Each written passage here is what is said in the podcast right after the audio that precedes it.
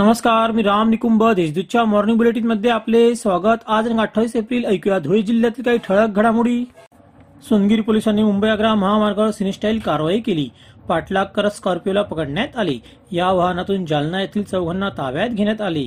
तर तब्बल एकोणनव्वद तलवारी आणि एक खंजीर जप्त करण्यात आला. चौघांविरुद्ध गुन्हा दाखल करण्यात आला आहे. जिल्ह्यात पोलीस ठाणे न्याय ध्वनी प्रदूषण अधिकारी नियुक्त करण्यात आले आहेत.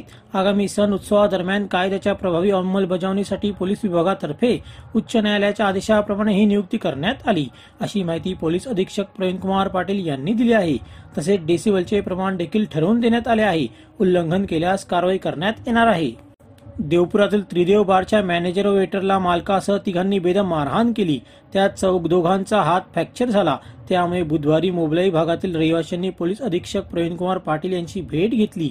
मारहाण करणाऱ्यांवर गंभीर स्वरूपाचा गुन्हा दाखल करावा अशी मागणी यावेळी करण्यात आली. अन्यथा आंदोलनाचाही इशारा देण्यात आला आहे. मध्य प्रदेशातील सराईत गुन्हेगारांच्या टोळीतील एकाला स्थानिक गुन्हे शाखेच्या पथकाने जेरबंद केली. त्याने त्याच्या चौघा साथीदारांसह शिरपूर तालुक्यातील तांडे शिवारातील कंपनीतून नऊशे तीस किलोच्या कॉपर कॉईल लंपास केल्याची कबुली दिली आहे. रवी उर्फ लालू फुलेरी राहणार देवास मध्य प्रदेश असे आरोपीचे नाव आहे. अमृत योजनेअंतर्गत अक्कलपाडा पाणीपुरवठा योजनेच्या कामांची जिल्हाधिकारी जलद शर्मा यांनी नुकतीच पाहणी केली. तसेच मनपा अधिकाऱ्यांकडून कामाचा आढावा घेतला. पाईपलाईन टाकण्याचे काम नव्वद टक्के पूर्ण झाले आहे. पोलीस बंदोबस्त घेऊन उर्वरित काम पूर्ण करण्याच्या सूचना श्री शर्मा यांनी यावेळी दिल्या. अनेर मध्यम प्रकल्पांतर्गत चौदा नंबर चारीच्या जमिनीचा दोन दोन पॉईंट एकोणसत्तर कोटी रुपयांचा मोबदला शेतकरी बांधवांना सुपूर्द करण्यात आला. यासाठी आमदार अमरीशभाई पटेल यांनी पाठपुरावा केला.